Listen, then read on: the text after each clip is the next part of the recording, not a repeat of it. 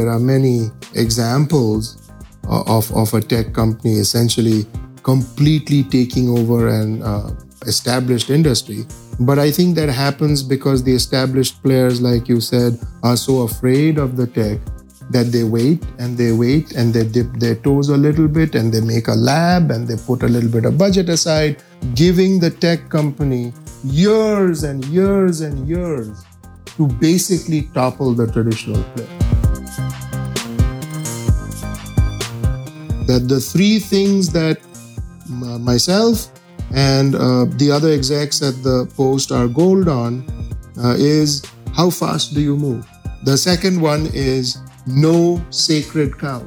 Don't just do things because that's the way it's always been done. The third thing is debate but commit. And these three uh, pillars are the uh, pillars of our cultural DNA uh, that helps us to have a culture that embraces what's coming rather than run from it. How much resources do you put in defining the right metrics mm-hmm. uh, compared to then work on them. Mm-hmm. Because I think uh, that comes to the point that um, the difference between efficiency and being effective. You can do the wrong thing very effect- uh, efficiently, yes, yes, yes, but you're not effective. That's right. So, how much right. energy? Uh, you should put you a lot, a lot, mm-hmm. a lot. Um, and we have learned this the hard way.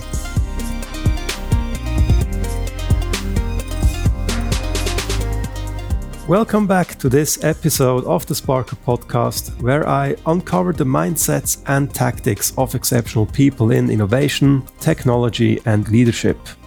I had the opportunity to talk to Shailesh Prakash, who is the Chief Information Officer of the Washington Post and one of the most influential minds in tech.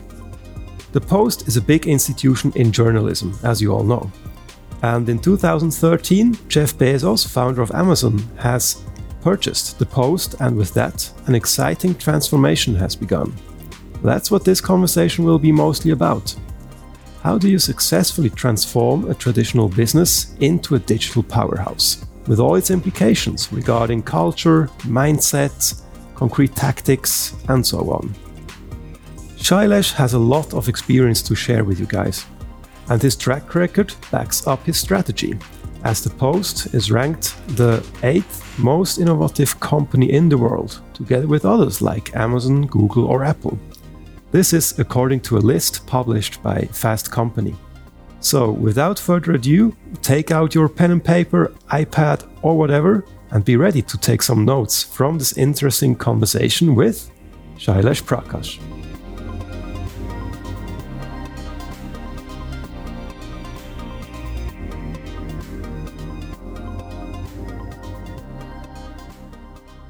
You've been at the Post since 2011. And then in 2013, Jeff Bezos uh, from Amazon bought the Washington Post. And I could imagine that there have been many uh, kind of changes in mindset or culture as a direct or indirect consequence of Jeff Bezos buying the Post. Could you please talk a little bit about these changes in mindset and culture that you've observed? Sure. First of all, thank you very much for having me. Um, it's wonderful to be in Zurich. Um, yeah, so talking about the change uh, that has come about since Jeff bought us uh, about five years ago.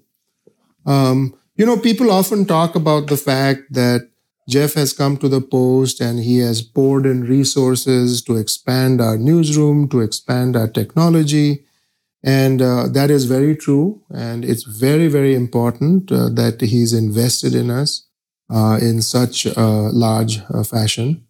But I think, but I think that the biggest uh, change and, and uh, you know, impact that Jeff has brought to the Washington Post beyond the addition of resources and so on is the cultural change that has come.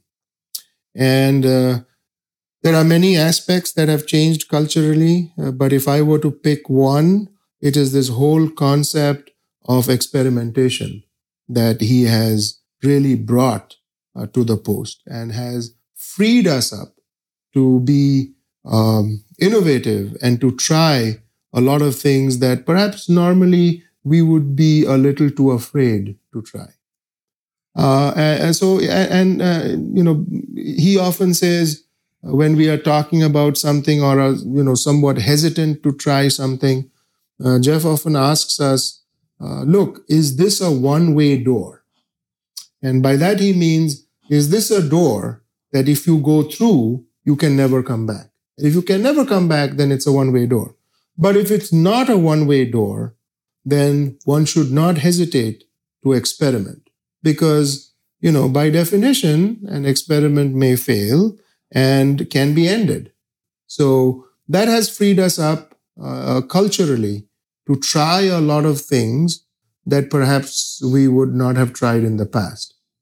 And then the second aspect, which is related uh, to the experimentation, is to double down on things that work. Uh, so, you know, oftentimes you run a lot of experiments, uh, but, you know, human nature is to continue to focus on things that don't work and try to keep making them better. Um, it's important for us to also see the things that are actually working and then double down on that. So when we do our experiments, if you find a few positive surprises, what are we doing to double down on those positive surprises? So these are some of the cultural aspects uh, that have uh, come uh, to be within the DNA of the post um, since Jeff bought us. And uh, I'm very happy to say that uh, this is a type of culture that I enjoy working in. And a lot of us uh, technologists and innovators and digitally savvy people love to be a part of. Mm. I can imagine that this is a good, uh, metaphorically speaking, a good soil where uh, technologists and innovators innovators can flourish. Yes, that's exactly right. So, um, to give maybe a bit more context also about the post is, um, uh, if I'm correct, the um, digital traffic at the Washington Post today is roughly 100 million uh, monthly unique visitors. Mm-hmm. And that is up from 20 million five years ago. So that's a pretty impressive 5x improvement. And um, I, I, wonder how much of that 5x growth would you say is, uh, or can one attribute to this cultural change or to um, your work and the work of your team in tech and innovation compared to factors beyond your control, like let's say Donald Trump being elected or whatever? Mm-hmm. Well, that's a good question. Um, and yes, the traffic is now approximately about 100 million a month. Uh, that's the US only traffic. Uh, if you add in worldwide, uh, it's probably another 30% beyond that. Um, but yes, uh, to your question of how much is this due to perhaps the cultural change, the innovations uh, versus other factors, look, it's very hard to say. Um, uh, being an engineer by training, I think the only real way to have answered that is to do an A B test, which of course we can't do. Um, and a lot of it also has got to do with uh, uh, simply the fact that we have expanded the newsroom significantly. Uh, Marty Baron is our uh, executive editor, widely considered to be the best in the world. Uh, he knows what he's doing. And from him, and his very talented team, uh, we have made a lot of progress breaking absolutely groundbreaking stuff on what goes on in Washington, D.C. and how it affects the world. Uh, so a lot of it uh, obviously is due to the great content we produce. Uh, but yes, there is an element to, you know, um, the, the basic question of yes, content is so very important. And if there's only one thing you can choose, it has to be awesome content. That is the product of the Washington Post. But in today's world, uh, you know that uh, Google has spoilt us with its speed. Um, you have beautiful products from Apple and Samsung that have spoilt us with the beauty of their design. You have the convenience of Amazon and the customer care of Amazon that we all now expect from every other company. So consumers, of course, demand the best possible content, but you also have to have the best technology and the best design in order to reach the numbers that we've been able to reach.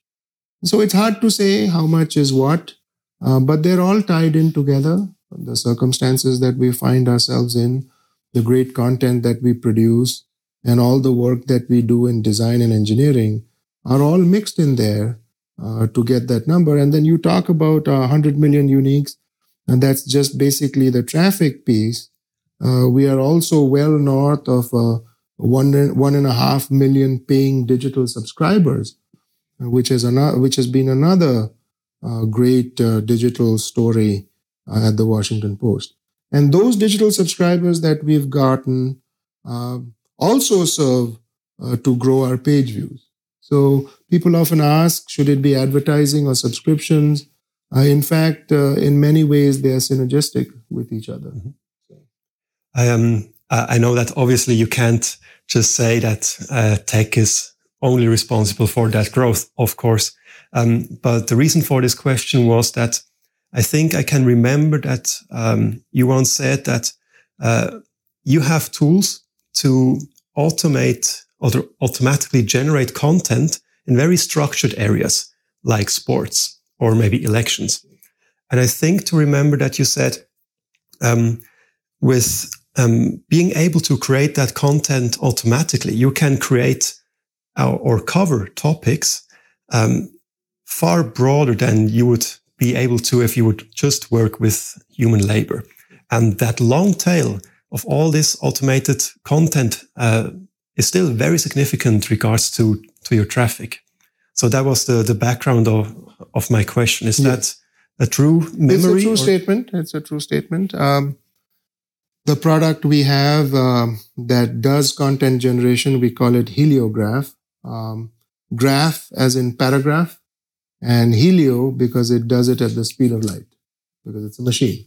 Uh, but you're absolutely right. Uh, Heliograph uh, can't do a deep analysis piece or it can't do an opinion piece. Uh, we use it in structured areas, like you said. Uh, we first debuted it for the Olympics uh, because um, sports scores and results are structured data. And we use it very heavily uh, during the elections. And so, what the machine is able to do, like you said, is um, it can cover basically, let's say, every high school football game in the DC, Maryland, Virginia area, for example. Uh, we would not be able to send a reporter to every game, or even if we got the data to then sit down and write about every game.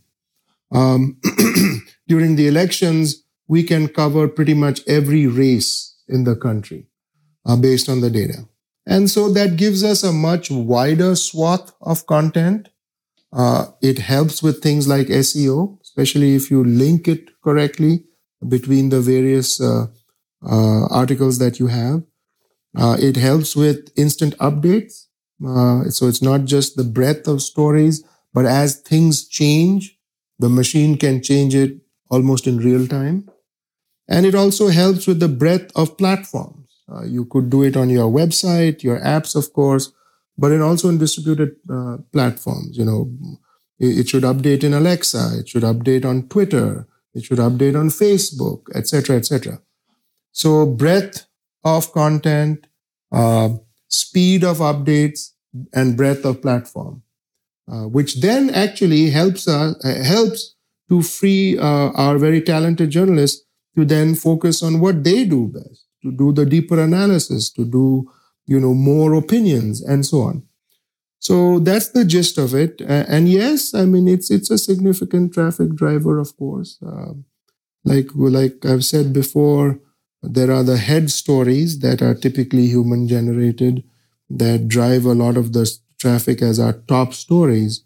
But then the heliograph generated stories, although each individual story may have very few users and very few page views, when added together, can yield a significant portion for sure. This um, heliograph tool is um, part of a whole digital publishing platform, one could say, right? That's called Arc. And to me, it's uh, this Arc platform kind of resembles to the AWS of Amazon, where you take something that you are doing anyway and do it, do it really well. why not make it to um, or build it towards the software as a service for others and then benefit from that? Is that um, is that a true yes. kind of comparison? Absolutely. Okay. The AWS is uh, an absolute is absolutely the inspiration for Arc. Of course, it's a much smaller scale. Uh, it's nowhere near the size of AWS. Um, but yes, um, Arc is a suite of technology tools and products. You could call it a platform. It's more a set of loosely connected uh, digital tools. And we call it Arc. Why? Because it spans the arc of publishing. So all the way from creation of content uh, to distribution of content uh, to analytics uh, for that content and all the way from images and articles uh, to video and blogs, connections with Facebook Instant, connection with Apple News, etc. So it's really an arc that spans the needs for a modern publisher.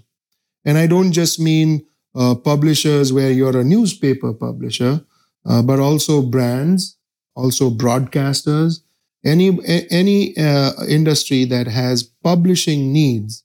And in today's world, many, many, many brands, whether you're in banking or finance or, or, or in athletics or e-commerce, have publishing needs. Um, so that essentially is the gist of ARC. And yes, Heliograph is a part of these suite of tools that we offer. Mm-hmm. I could imagine that this um, work that you've uh, done on ARC is one of the reasons why you were named first of all, the most innovative media uh, company out there by Fast Company, but also, and before you mentioned Apple, Google, Amazon, those obvious innovators that spoil us with great products. Um, even together with those in the list, you are the eighth most innovative company, full stop.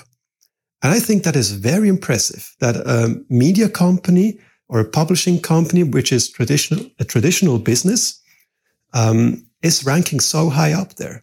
So, um, why do you think that is? Does it come back again to the mindset of experimentation and, and those kinds of things? Yes, um, and of course, it's a tribute to all the wonderful designers and engineers and all the uh, very savvy, uh, digitally savvy um, people we have in the newsroom.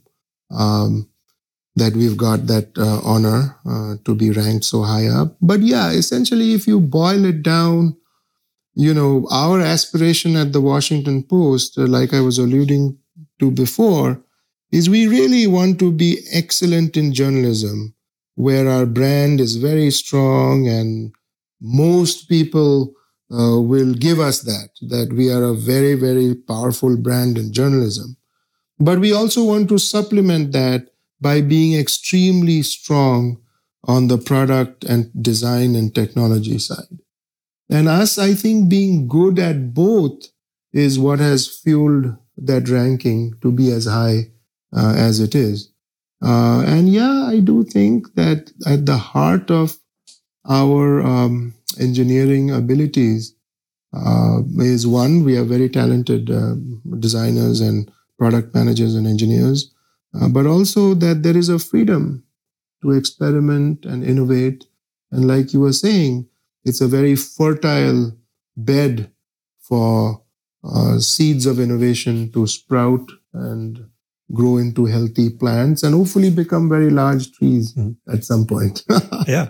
Uh, I just learned prior to this um, podcast conversation that obviously there also has to be the manpower behind it. And even though most people, I would say, associate um, Washington Post with journalists, publishers, you have today a team of 350 tech guys sure. at the Post, yeah. um, growing from, you said, I think, 100 people uh, seven years ago. Yeah. So you also have need to have the, the brain power and the manpower behind it. Otherwise, you can't uh, lift that that burden. Yes, no, I, absolutely. I mean, we have a very large engineering team. But I also want to say um, that um, you know there are two ways of uh, growing. Uh, one one way of growing is to you know make a plan up front and to say, oh, you know, these are the things I'm going to do. And for this, I'll need 50 people. And for this, I'll need 70 people. And here another 25 and so on. And typically plans like that uh, fail in my ex- experience. Um, the smarter growth strategy is to begin with uh, a much smaller, much more scrappy, much more aggressive um, appetite of doing things in uh, various uh, dimensions. And then, like we were talking about, find some of the successes and then double down on it. So, yes, at this point, we are close to about uh, 350 engineers, the vast majority of whom are dedicated uh, to the growth of ARC because we are serious about it as a business. Uh, but it was not always like that. Um, ARC at one point was essentially uh, five engineers uh, working to make it available uh, for university publications. And as we've signed on clients, uh, we've gone back to make the case to grow it even bigger. And that's how we are uh, where we are. people often say, oh, you know, how can we rival the Washington Post? They've got such a large engineering team. It wasn't like that uh, all the time. Um, it's just been the hard work of some of these people that have allowed us to go and hire more and more. And in fact, right now, uh, I have uh, over uh, 50 uh, headcount to grow it even more. Uh, because just today we've announced that we now have a very large presence in Latin America and it's successes like that that help us to grow the team even more. That, that's really nice. And I think it um, it shows that you are not here to to stop, but to to continue growing. And I wonder, um, Amazon is on number five on that uh, most innovative company list. Yes. So how long will it take, and what is your plan to top them? it would give me great pleasure uh, to take Jeff aside and say, you know, Jeff, yesterday we beat Amazon as the most uh, innovative uh, company in the world. And I suspect it'll give Jeff a lot of pleasure as well. I can imagine it would be really cool. So um, we already touched on several topics like experimentation is one, corporate culture. And what I would be interested in is now also to talk about the um, uh, transformation uh, that you did from a traditional uh, company or a a company with a lot of tradition, like publishing or finance also has a lot of tradition, and moving that kind of business into a, a future leaning, data driven kind of company. So, as a devil's advocate, it might be a stupid question, but still to cover the basics.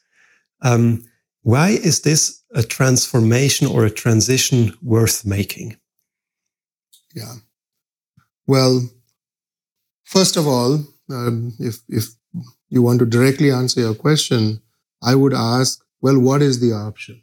You know, um, if everything is going awesome, you should still look at seeing what's coming down in the future. You should, in my opinion, never be afraid to cannibalize yourself. Otherwise, somebody else is going to cannibalize you. And there are so many quotes to that effect. Um, Andy Grove said only the paranoid survive. Um, there's the book by Clay Christensen called The Innovator's Dilemma.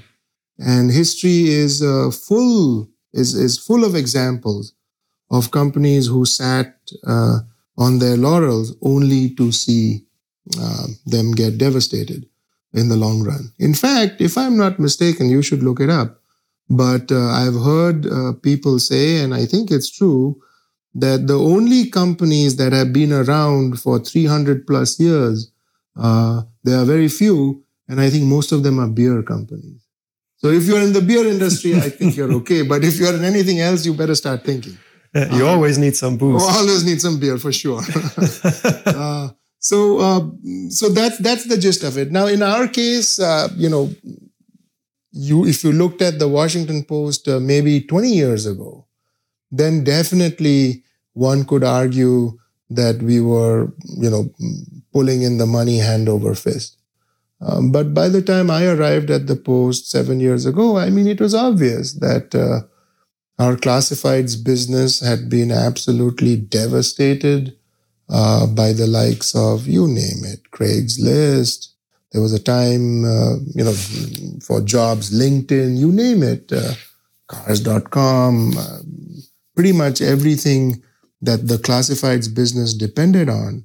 There were niche, pure play, digital only verticals that had eaten our lunch. Um, and I still remember the very first meeting we had with Jeff. Um, he asked us, uh, I mean, his, he, he made a statement saying, Yes, look, I know that the internet has come and destroyed your business. But we also have to look at what gifts the internet has brought for you. And that's a very important lesson, I think, that is true of all industries. When a new paradigm, whether it's the internet or artificial intelligence or the rise of mobile phones or, or what, any paradigm you look at, it comes bringing disruption, but it also comes bringing opportunities.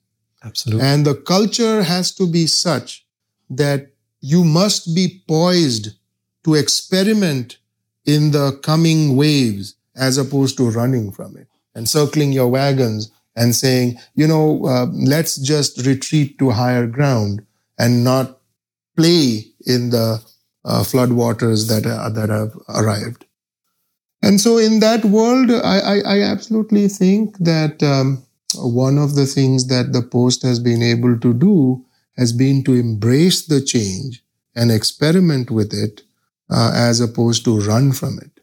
And that type of culture makes all the difference. Mm-hmm. Uh, and is it worth it? Especially in our industry, I, I, I mean, I, I don't see an option. There is no option has been a very interesting answer to a very dumb question. Thank you very much. All. Excellent. Yeah. And um, uh, you mentioned the not only to focus on the harm that new technology brings, but also on the gifts. And in that sense, I would like to ask you, um, what should um, people in traditional businesses, or maybe people in general, understand today about um, technology, how it works, how it will affect us, what kind of opportunities it brings. So obviously, this would fill a, an entire conversation on its own. But um, what are some of the the main gifts of technology that people should actually embrace and work with? Right. So a few things. There are many parts to your question. Um, let me just touch on a few. Uh, first of all, I think it's important for all of us to understand, especially the executives at the highest levels of any industry, um, is that technology builds upon technology. This it is not the case that here comes a new thing and there, and that there there's potentially going to be uh, some kind of a linear growth of that technology, and so we may not have to be the first mover, mover even second mover, 10th mover, 50th mover is okay. In other words, we have time. Hmm? Unfortunately, in most technology trends, it's not linear. Hmm, uh, in fact, as the technology becomes more mature, you will find it'll have exponential growth. So you don't really have time. You may think you have time, but if you don't move fast enough, you will be so far behind that those that have adopted it will essentially have a un, you know, you can't catch up. Mm-hmm. Retail is a perfect example. Uh, it's not like the big retailers didn't see e-commerce. They just waited too long. Mm-hmm. And now the gap is so large between them and a player like Amazon. And I would posit that most of them will never catch mm-hmm. up, you know?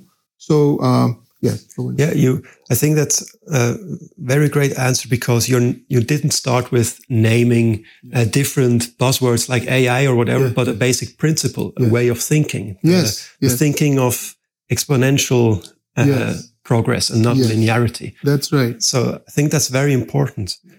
And you um, also said you have to move fast, and I think that's a uh, a good segue to a question I uh, wanted to ask you that. Um, when you have to move and make this transformation and transition to a more digitized or yeah more digital company um, i could imagine that there are different phases or also, uh, quite honestly speaking, a lot of friction in that process. Um, could you tell us about um, how you experienced that transformation in uh, in the post or in your previous career also?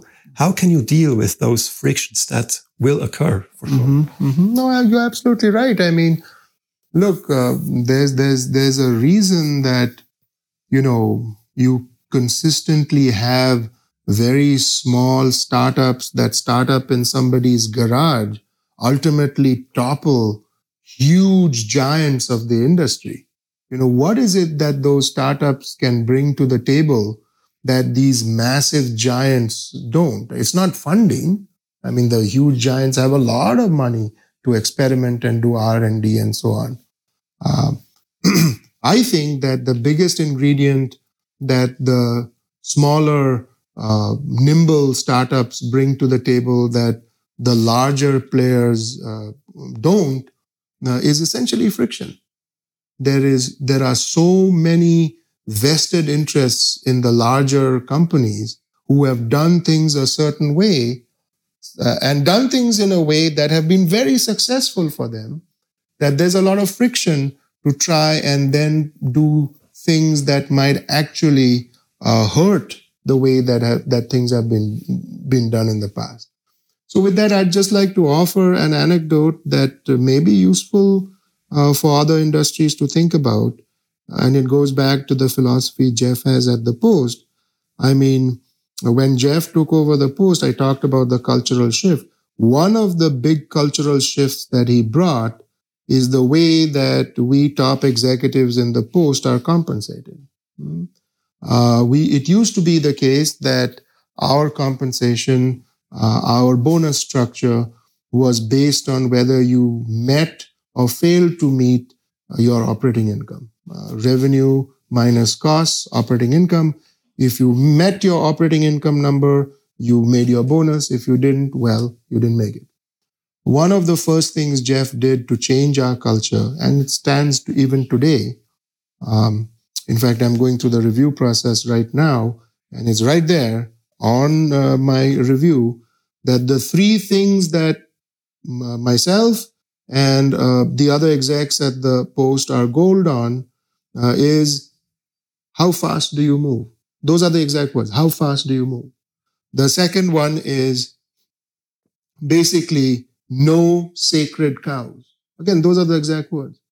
Don't just do things because that's the way it's always been done. Oh, we don't touch this. Well, because we've been doing this and it's been very successful for us in the past, so we shouldn't touch it. So no sacred cows. And then the third thing is debate but commit, or put another way, multiple paths to yes. And these three uh, pillars are the uh, pillars of our cultural DNA uh, that helps us to have a culture that embraces what's coming rather than run from it.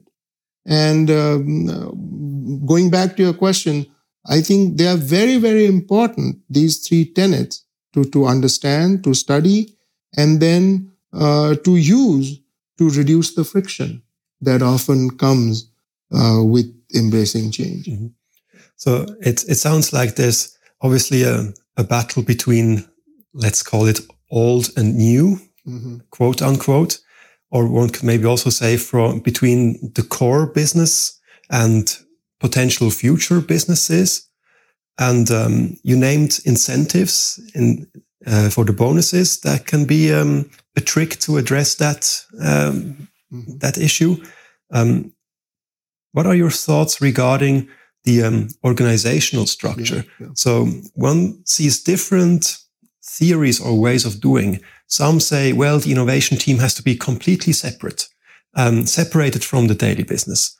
Others say, no, it, everybody has to be mixed so that the, the DNA is distributed equally or whatever. Um, what are your thoughts on how to implement that in an organizational structure? Excuse me. I, that's a very good question. Um, a, a, couple of points. Uh, first of all, I don't know if there is a clear winner that this structure always wins over the other. I'm not sure there is one, uh, but I'll give you my own opinions. Uh, first and foremost, I think that the leadership, the leadership of the company, where, which is where the buck stops, has to be, has to be um, willing to embrace change.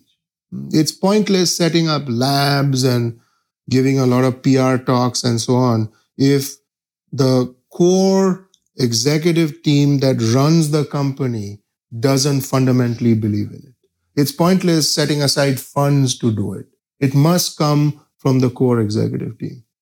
And uh, as a corollary just to that statement, I strongly uh, urge that the executive teams that want to make the change should treat the person who's in charge of technology as a first class citizen. Hmm? Oftentimes, we tech execs get lofty titles chief technology officer, chief digital officer, chief innovation, whatever it is.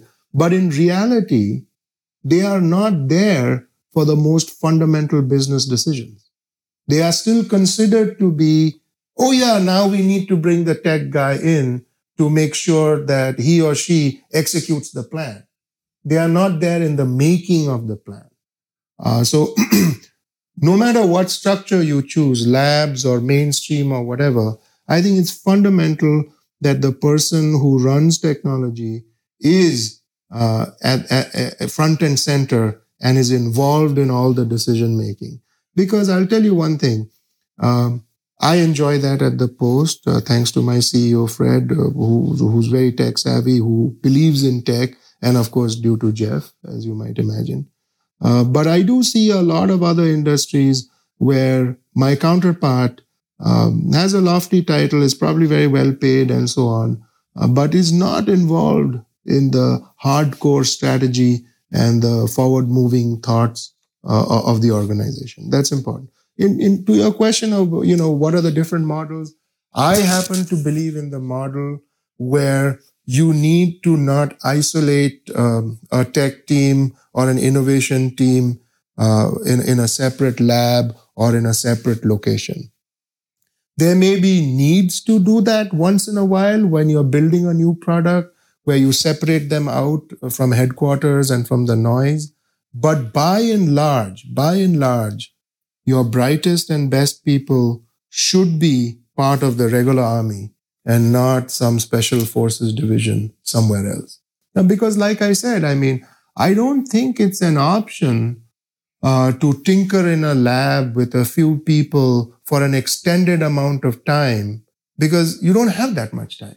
You know, that, that whatever is coming at you uh, will either turn out to be a fad or if it establishes, will move very, very quickly and if you take too long, you, you will not be able to mm-hmm. catch up. It's, it's very hard to catch up.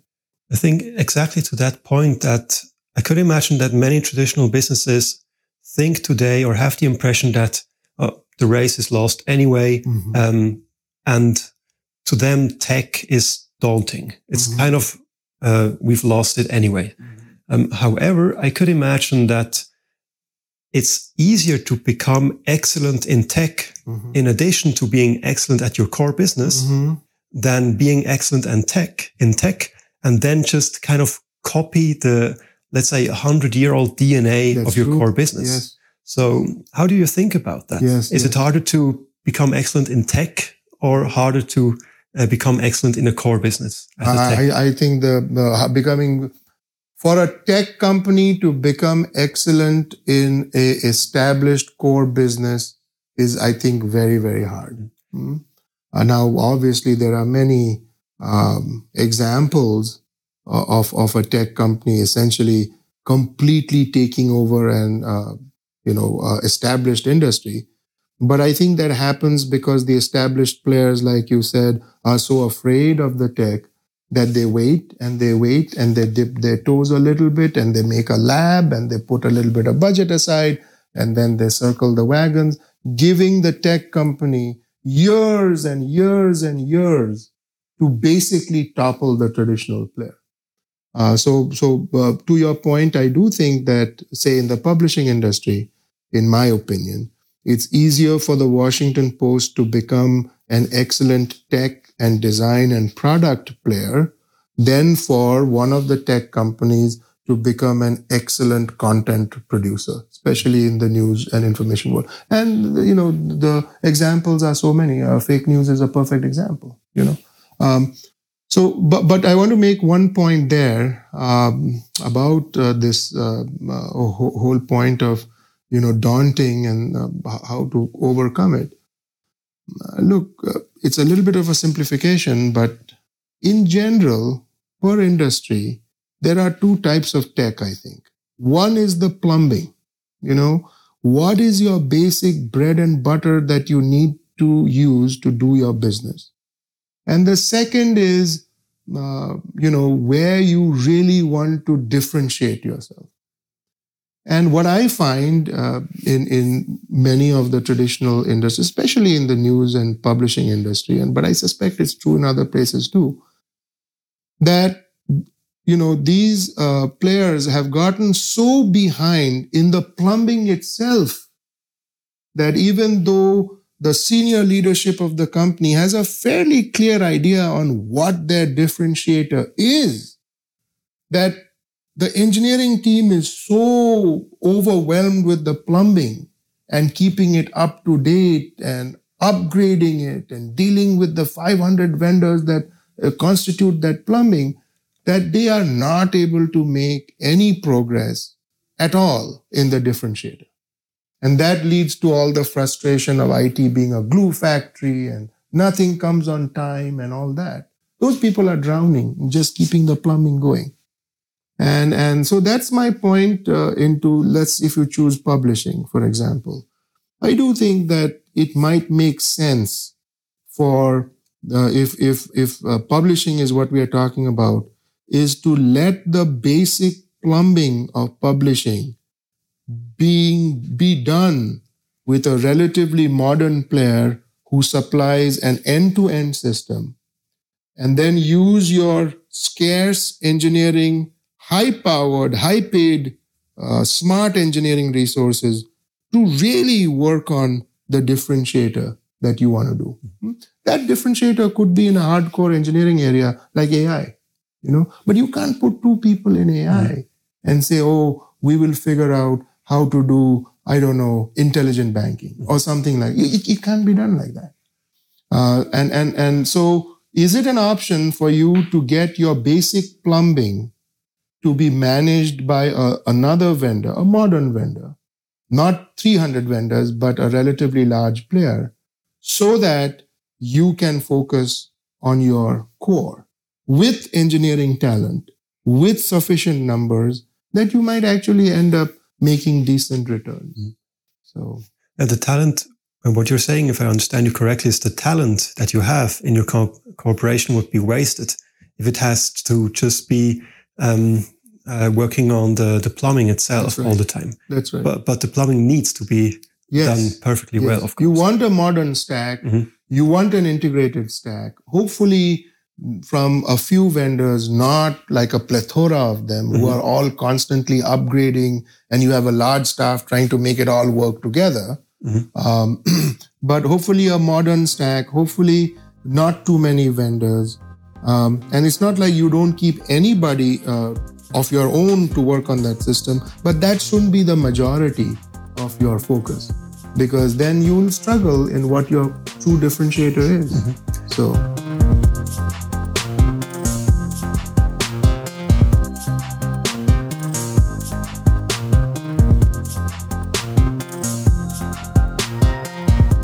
I hope you are enjoying this episode so far. If you like what you hear, why not collaborate with Sparker on your next business event? Sparker drives strategy and innovation workshops forward as a goal oriented facilitator. And Sparker can also contribute to your next high caliber conference as moderator or speaker. If you want to learn more, visit www.sparker.ch/moderation. You find the link in the description of this episode. And now back to the rich conversation of this Sparker podcast.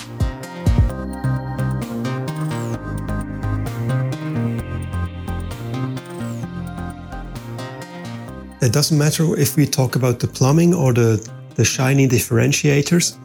Um, no matter what we talk about, experimentation that you mentioned a couple of times now is a good way forward to make progress on plumbing and the differentiators. And um, so at the headlines, you do, uh, sorry, at the, the Washington Post, you do a lot of experimentation. For example, what kind of headline works best or what kind of paywall works best and so on. And maybe if you abstract from your own business of publishing, um, can you kind of recommend um, something in regards to experimentation? What kind of circumstances are needed uh, to conduct experiments successfully, be it, be it technology wise or cultural wise? Is there some uh, very important basics to yeah to me- right? the metrics the heart of it is metrics uh, uh, in order to uh, be able to understand whether an experiment worked or failed there has to be uh, an uh, good understanding a simple understanding not a complicated one it has to be simple of what are the metrics of success or failure uh, that that is a by the way that's a very hard thing to do uh, to understand what is the metric of success for a particular experiment. May I ask you right on that point? Um, how much time, or uh, just uh, relatively speaking, how much resources do you put in defining the right metrics mm-hmm. Uh, compared to then work on them? Mm-hmm. Because I think uh, that comes to the point that um, the difference between efficiency and being effective. Yes. You can do the wrong thing very effect, uh, efficiently, yes, yes, yes, but you're not effective. That's right. So, how much right. energy uh, you should put you a lot, invest? a lot, mm-hmm. a lot. Um, and we have learned this the hard way. We have shifted significantly uh, to being a company that is not afraid to experiment, but it took us another iteration to understand that it doesn't mean that you just put as many experiments out there because then it becomes very confusing to kill the experiment. You know, you should not have lots and lots and lots of experiments running forever because then it becomes another headache to manage. Uh, and at least in our case, we run these experiments with real users. We split the traffic to do it. And there's only so much that you can split when you have a hundred, you know, the pie is a hundred percent. If all these little things take 5% here, 6% here, 7% here, 8% here, and then you reach a point where you have to add another piece on top of the existing 5%, it becomes very confusing.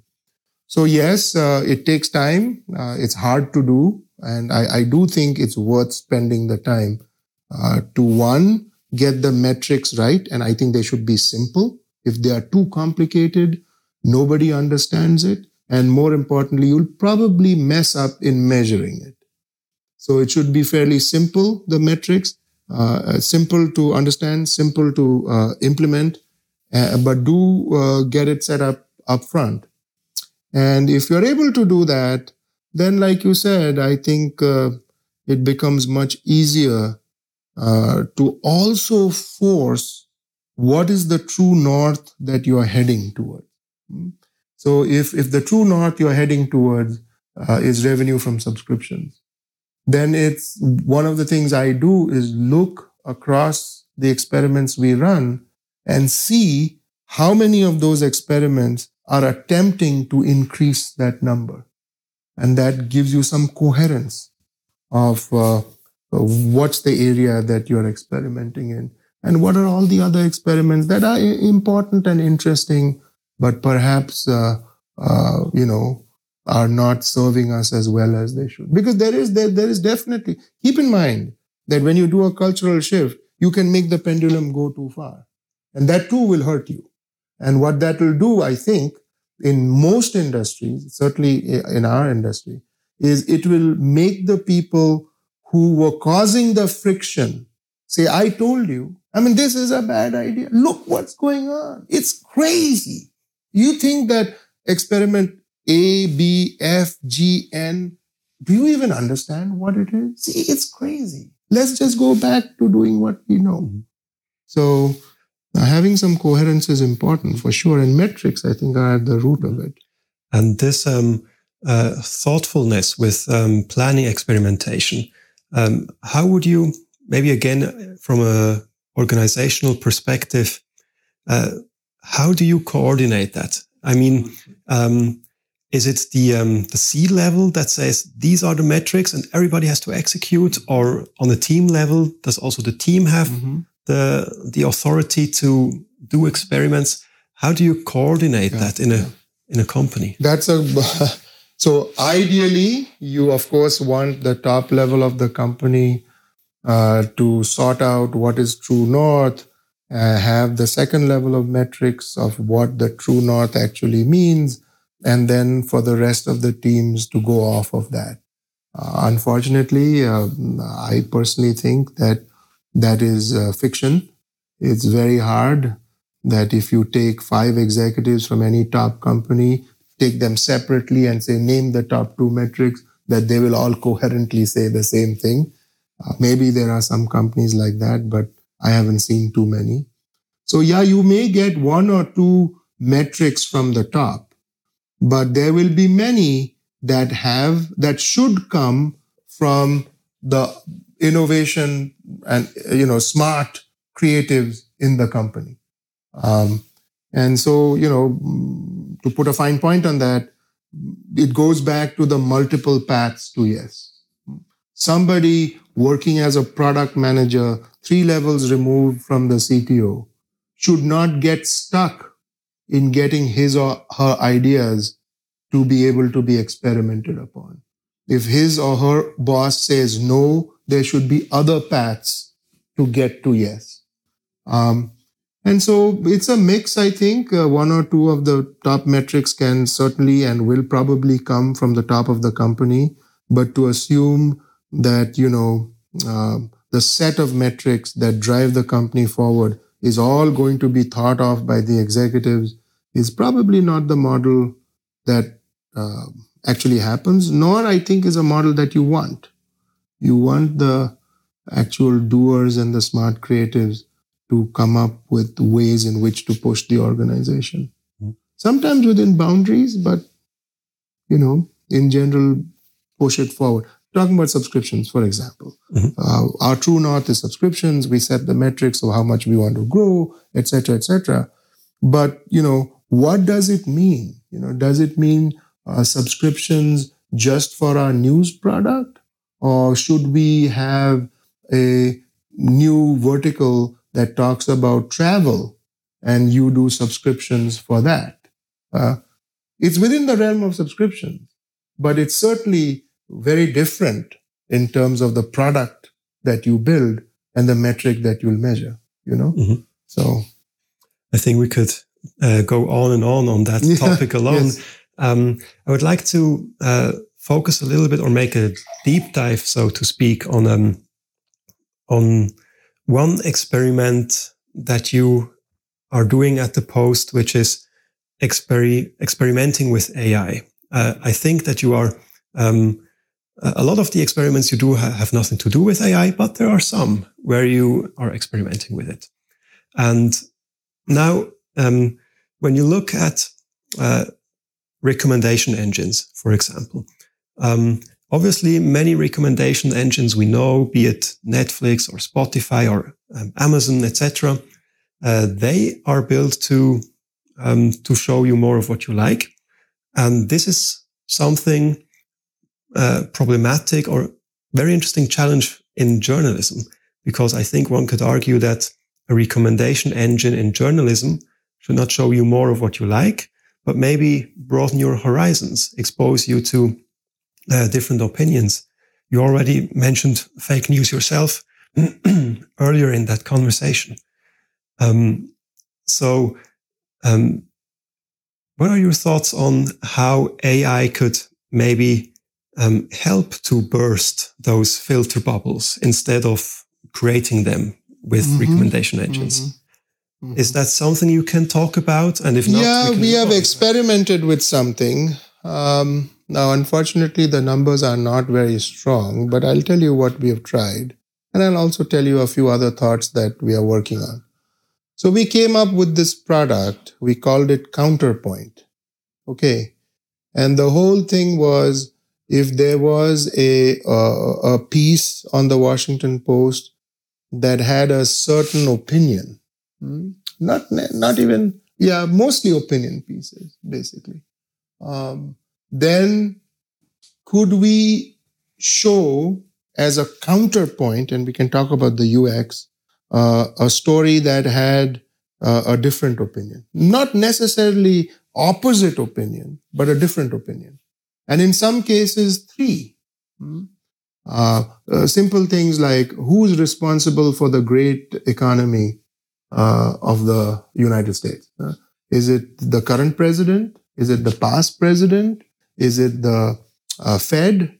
Or is it just, you know, things are going well uh, organically?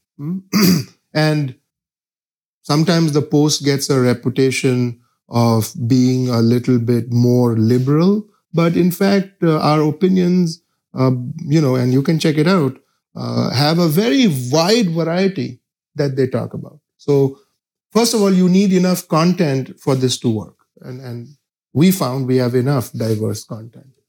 So the machine would figure out uh, things like, is this a left leaning? Is this a right leaning? What is it talking about?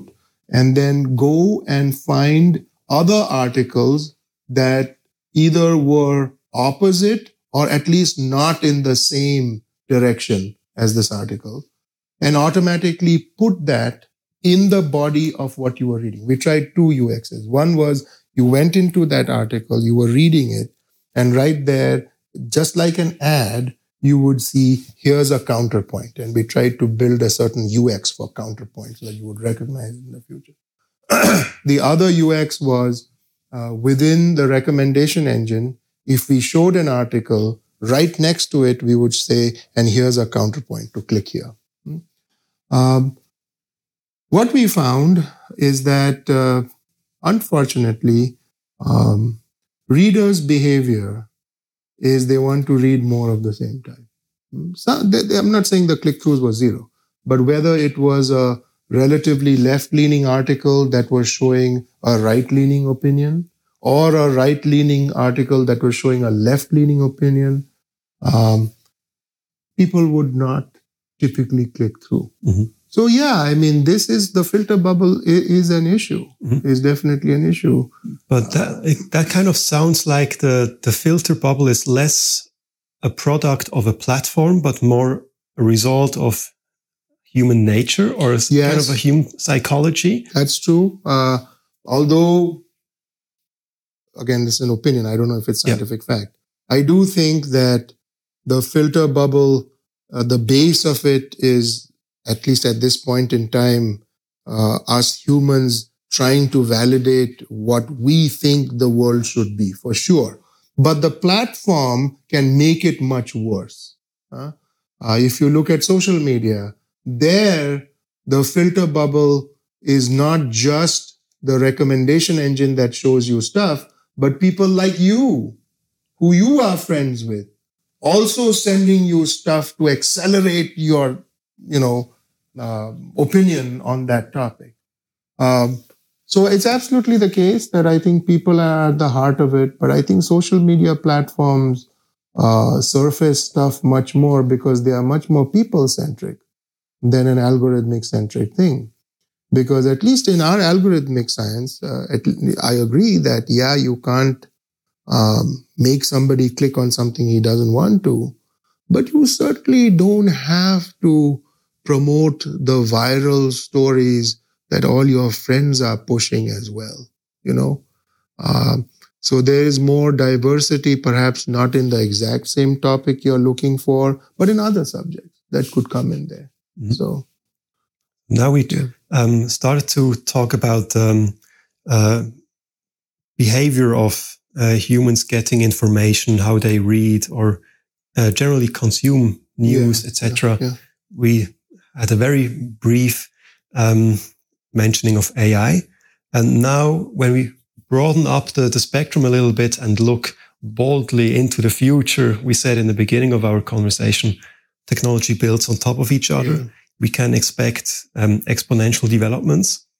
So that means that um, the way we, how we consume or interact with information in, let's say, the next 5, 15, 25 years will probably change drastically. Yes. Um, so now we uh, kind of are entering the um, uh, brainstorming, getting crazy area of this conversation, because I would be interested in what are your bold visions or predictions how we will consume or interact with information yes. in the yes. future. Yes, a couple of things. Um, distant future, I'm not sure. I tell my kids this all the time. Uh, I believe so. There are many different views on AI, right? Um, I studied AI uh, during my master's degree, and I had a hard time grasping. Uh, and it's probably just me, but I had a hard time grasping how this technology would ever be viable. Hmm? Because if you look at the nitty gritty of the basics of AI, at least uh, the compute power required to get it to work at scale, um, you know, you would need a supercomputer basically to do that. Even things like uh, weather modeling, for example. It's, the computations are so much that it was simply not feasible uh, back in 93 when I was doing my master's that you would have access to that compute power.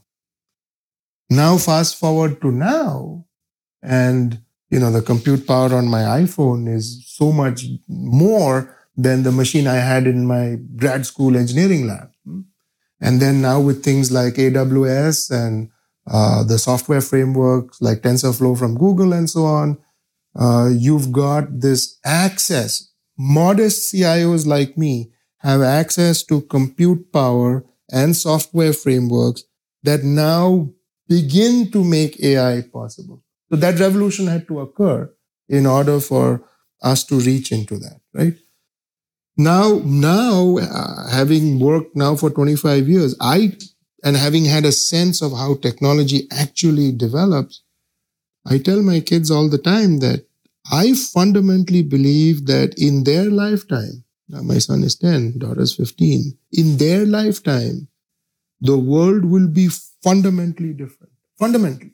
Not like the iPhone came about or we got access to the web, but fundamentally different. And my son was asking me the other day, Dad, do you mean like I might marry a robot? Is that what you mean? I, I, possible. Daughter wants to study medicine. There's this guy, Vinod Khosla, the founder of Sun, which is where I used to work, uh, who went to, I think, Stanford Medical School and told those uh, aspiring doctors that you guys should stop studying medicine, instead uh, go to acting school because the robots will run medicine and we'll only need humans to tell other humans the bad news about the disease that they have. That the robot may not want to do, so you, the actor, will have to go with a lab coat and say, let me hold your hand and have the bedside manner. So, you know, that's extreme thinking. Uh, but I fu- fundamentally think that uh, within the next 25 years, in the lifetime of my kids, in the certainly next uh, 50 years, I think it'll be fundamentally different. And what that world looks like, God only knows. Huh? So, with that statement, uh, nearer term, what do I think will happen uh, for the consumption of media? Technologies like Heliograf will become smarter and smarter. Mm? And uh, like we've been discussing, uh, it could be used to worsen the filter bubble, could be used to make it better. Uh, I, I, I worry a lot that it'll get worse. Mm? Um, especially if you are able to add the concept of deep fakes in there where it's virtually impossible, but you'll need another AI to detect that this is bad. Yeah, just for the audience, deep fakes are, for yeah. example, videos with, yes. let's say, a world leader declaring yes. nuclear war yes. to a country, and Absolutely. you can't yeah. say that it's a fake. It's it's based off of your face, mm-hmm. based off of your voice, uh, the lip movements, your eye movements are synchronized and put together in such a deep way that a normal person cannot tell whether this is real or not. Uh, so if we have proliferation of those types, I think the policing of that will become very tricky hmm. uh, and very difficult. For that reason alone, a publishing company like the Post needs to become really tech savvy yes. if they want to remain yes. their brand as yes. a authority on, on news and information. And one of the things, which is what we are working on, is well, this is an interesting concept just in general. Look, if you look at an aeroplane or, or a car or, or even some commercial products that we buy, there's a supply chain that yields that product, uh, uh, or, or drugs, for example. And when there is a defect, you look in the supply chain to see where things might have gone wrong. But the point I'm making is the integrity of that product depends upon verifying the supply chain. You know, something goes wrong and there needs to be a recall in a car. They will trace it back to here, this the airbag from this vendor that caused the problem. But there's an entire system built to make the integrity look good. I think that content needs that type of supply chain. Okay. And that is what will help with the deep fakes because the end product will look like a deep fake. But if you can inspect the supply chain, it's unlikely that a Pulitzer Prize winning journalist from the Washington Post will have created that, mm-hmm. you know? So if you can have a, a, a way for a system like ARC, now, now we are going a little bit into the publishing world, but in our systems, we have this technology called WebSked, which is the planning tool for the newsroom. We know exactly what happened to that story every step of the way till it went onto the web or app or whatever. We know who the photographer was. We know which photograph got selected. We know when the video got added, by whom, who's the author, how much time did it spend uh, in the editorial uh, review, how much time did it spend uh, with the copy editor. We know all this. And so when the story goes online, is there a way, maybe through blockchain, to basically say that the integrity of this story is signed by so and so? And so now what does it appear like on the web? I don't know. There could be a small gleam, hmm, which you can click on to look at the entire immutable uh, workflow of that. You know, now people ask me, what about if I'm an individual blogger? I can't have access to ARC to stamp it like that. So those questions I don't know how to answer. But I, but now we are digressing a bit. But yeah, in the world of absolute deep fakes, one way to look at the integrity of that would be to check the supply chain of that mm-hmm. story, you know? Um, and then in other, what else can happen in the world of, look, I mean, I just my wife and I, after a long argument, uh, for my son who turned 10, we bought him an Oculus thing. He wanted a Xbox. We went one step further and bought him a Oculus uh, thing. And, you know, I mean, he's going to grow up feeling that those 3D worlds are natural. There's a game in there that talks about navigating space and you go through and here's Jupiter and, and the moons are to size, the distance is to size, the color. So much different than consuming that content in text or in video. So how much will AR and VR augment the way that you consume media? I do think that uh, it will become much, much, much bigger part of your diet than it is now in the next five, ten years as the costs drop uh, for these devices or your phone gets better at it. Uh, definitely that's part of it. And to generate that type of content will require AI systems. I don't think the way that those tool sets are done today, where your journalists have to train to take a story and th- there will be a large part of it which is automated, uh, which I think the machines will do better than the humans will. Um, so consumption through um, new new ways uh, driven and produced by AI, um, you know, evolution of deep fakes as Heliograf type technology becomes more mainstream and more accessible for everybody. Um, the third piece that I think is not too far away uh, with respect um, uh, to AI um, is this holy grail of uh, personalization. You know, you look at Amazon's personalization, I've looked at it. They are recommending products, you know, and uh, you try to see how much of that technology works in news and you have to adapt it significantly for news. Because, like you said, uh, news is ephemeral. You know, it's here today, it's gone tomorrow.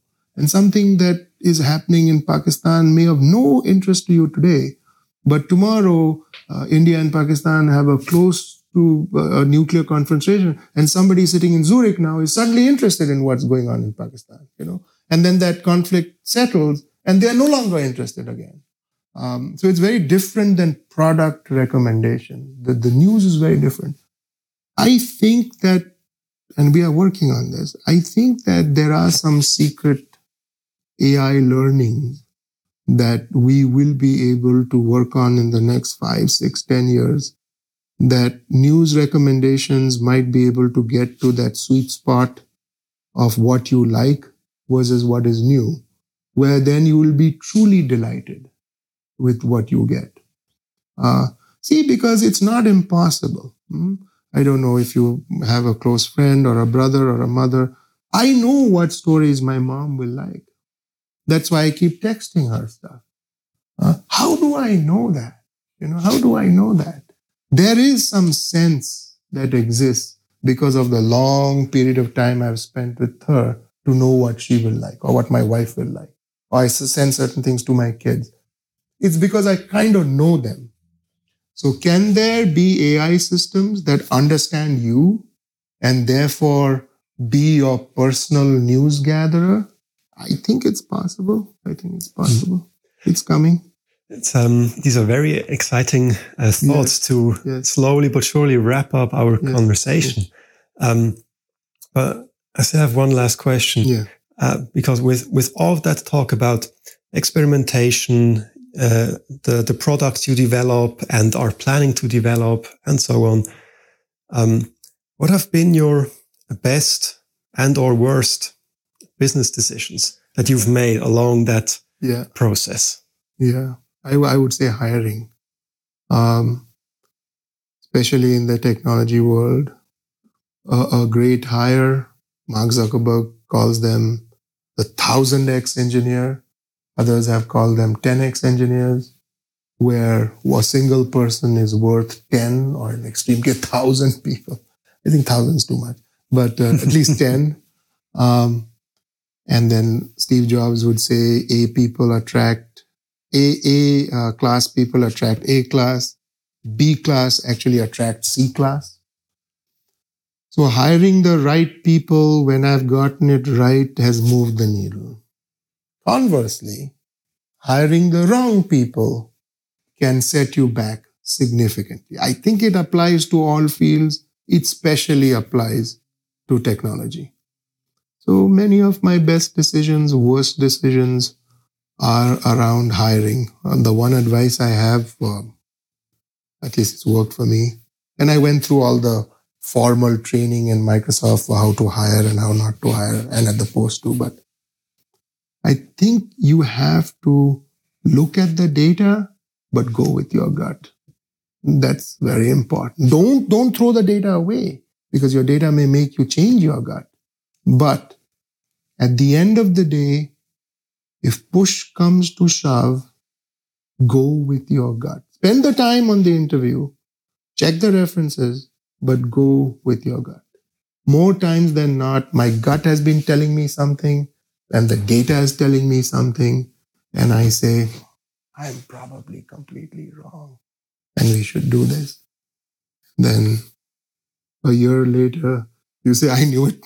I knew I this knew was it. not going to work. This son of a gun. uh, now, there have been exceptions, but in general, the most wide swings have been that. Mm-hmm.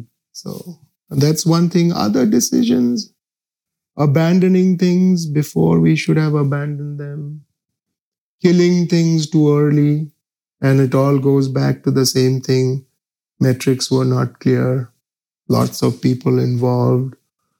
Pocket vetoes. Oh, he doesn't want to kill it. He's too difficult to say no to. Let's just keep going. We can't prove it's not working anyway. Why? We never set up the metrics up front. In other cases, pet projects where you say, Oh, I think it'll work. Give it another three months. Ah, oh, let's tweak this small thing. Give it.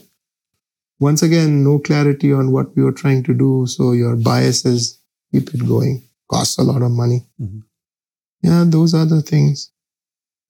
It's really nice. I, I have the gut feeling that people will very much like this episode. Oh, well, I hope so. Even if the data says it didn't like it. Always go with the gut feeling.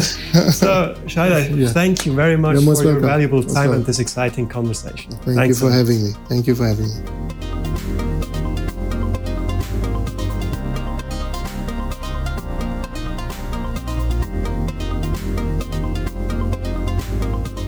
Thanks again to Shailesh Prakash, Chief Information Officer of the Washington Post and one of the most influential minds in tech. For more of these insightful conversations about innovation, digital transformation, change management, leadership, and more, please check out other episodes of the Sparkr podcast. Simply visit the website sparkr.ch/podcast. That is S P A R K R ch slash podcast. Or you can also consider subscribing to this show on Apple Podcast, Spotify, SoundCloud, or wherever you listen to your most favorite podcasts. I'm looking forward to the next episode, and I hope you'll join me again next time when I'll uncover the mindset and tactics of exceptional people in innovation, change, and leadership. Have a good one, and see you next time.